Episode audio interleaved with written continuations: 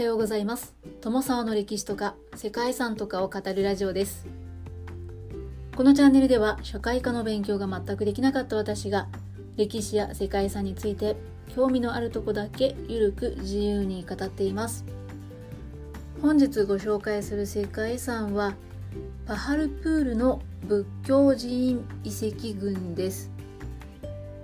これはバングラディッシュのラジシャヒカン区にある8世紀半ばから9世紀にかけて建設された仏教寺院の跡です。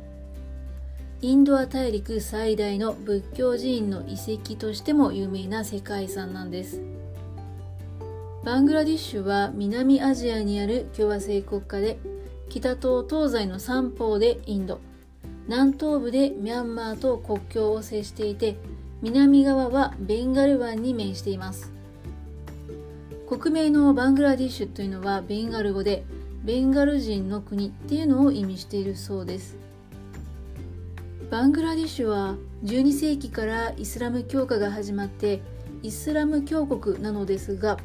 それより前のパーラ王朝の支配下では仏教が繁栄していました。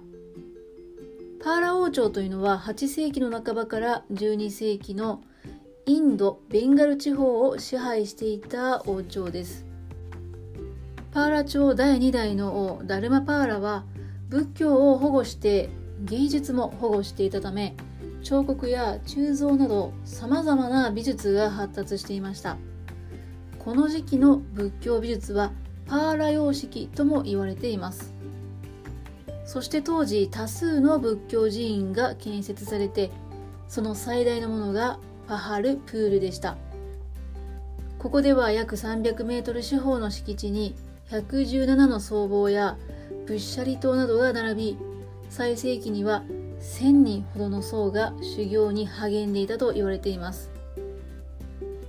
バハルプールはこの一帯における仏教の中心地として発達して巡礼者は17世紀まで続き建築様式はビルマ現在のミャンマーのパガン遺跡であったりクメール現在のカンボジアのアンコール遺跡に大きな影響を与えたと言われています。ということで歴史的にも貴重な遺跡であることがよくわかる世界遺産ではないでしょうか。本日はバングラディッシュのバハルプールの仏教寺院遺跡群をご紹介したいと思います。この番組はコーヒー沼で泥遊び。パーソナリティ翔平さんを応援しています。バングラディッシュ北西部のラジシャイカン区にあるバハルプールの仏教寺院遺跡群は大乗仏教の少女跡です。イスラム教国として有名なバングラディッシュではありますがこの地域は8世紀後半から12世紀後半までの仏教王朝。パーラ王朝の支配を受けていたため仏教が栄えていました。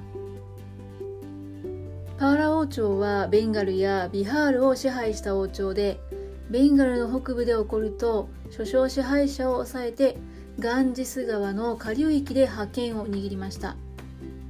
8世紀後半から9世紀前半が全盛期となってガンジス川の中流まで進出することもあったそうです。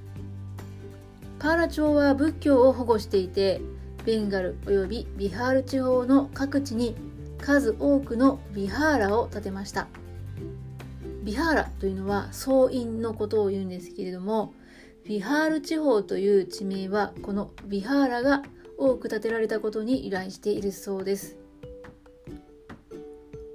特にパーラ朝第2代王のダルマパーラが熱心な仏教徒で多くのビハーラを建立しました。またパーラ朝が芸術も保護していたため彫刻や鋳造などさまざまな美術が発達しました。パハルプールの仏教寺院はダルマパーラによって建立されたパーラ朝仏教美術を代表する総院遺跡の一つです。こうした背景でパハルプールにはたくさんの仏教寺院が建設されたわけですけれども遺跡群の中で最も巨大なソーマプラ寺院がひときわ目立っています。相馬プラ寺院の中心には十字型の巨大な指導が立っていてその指導を取り囲むように建造物が建てられました。かつては一辺300メートルの敷地内に72の台座や仏舎利と177の僧院などが存在していて1000人もの僧を収容することができる仏教寺院でした。また各部屋には中庭へと続いている液体を下水へと導くための桶が設置されているため当時からすでに下水施設があったと推測されているそうです。バハルプールの施設の配置はインド仏教末期の典型的な配置と言われていて当時の中核的な仏教施設であったと考えられています。そしてその規模はインド亜大陸最大のもので単独の仏教僧院としては世界最大のものであったとも言われています。現在は基壇部分が残されるだけですが東西約110メートル南北約95メートルという巨大な基壇の壁面は2800枚もの粘土を素焼きにした塑像の浮き彫り板で飾られていて当時の生活ぶりを知る貴重な資料となっています。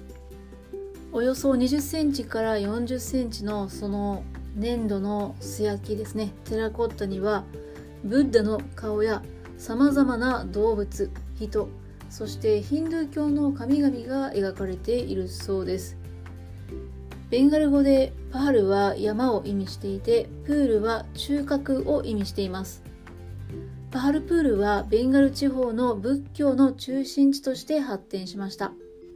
またその建築様式はミャンマーにあるパガンやカンボジアのアンコールワットそしてインドネシアにある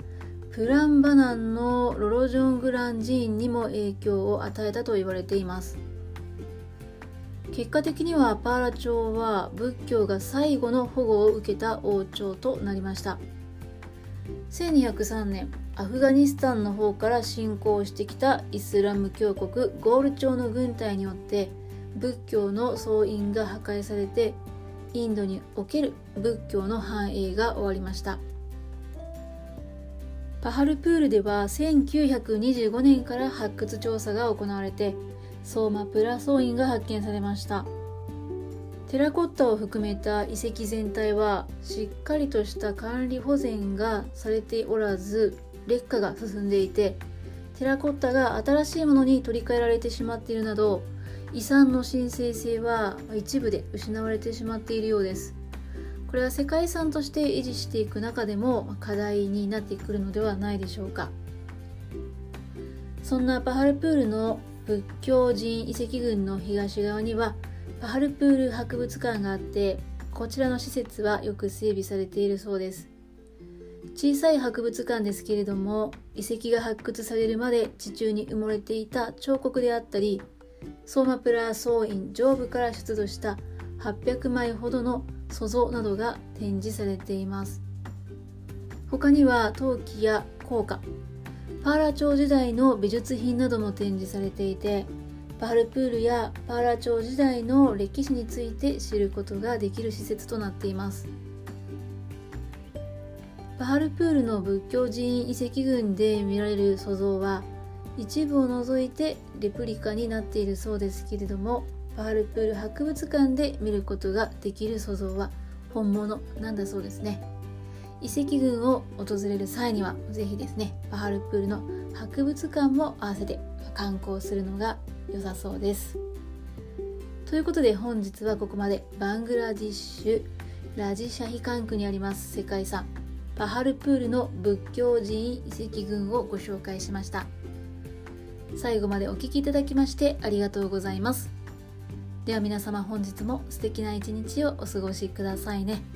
友沢でした。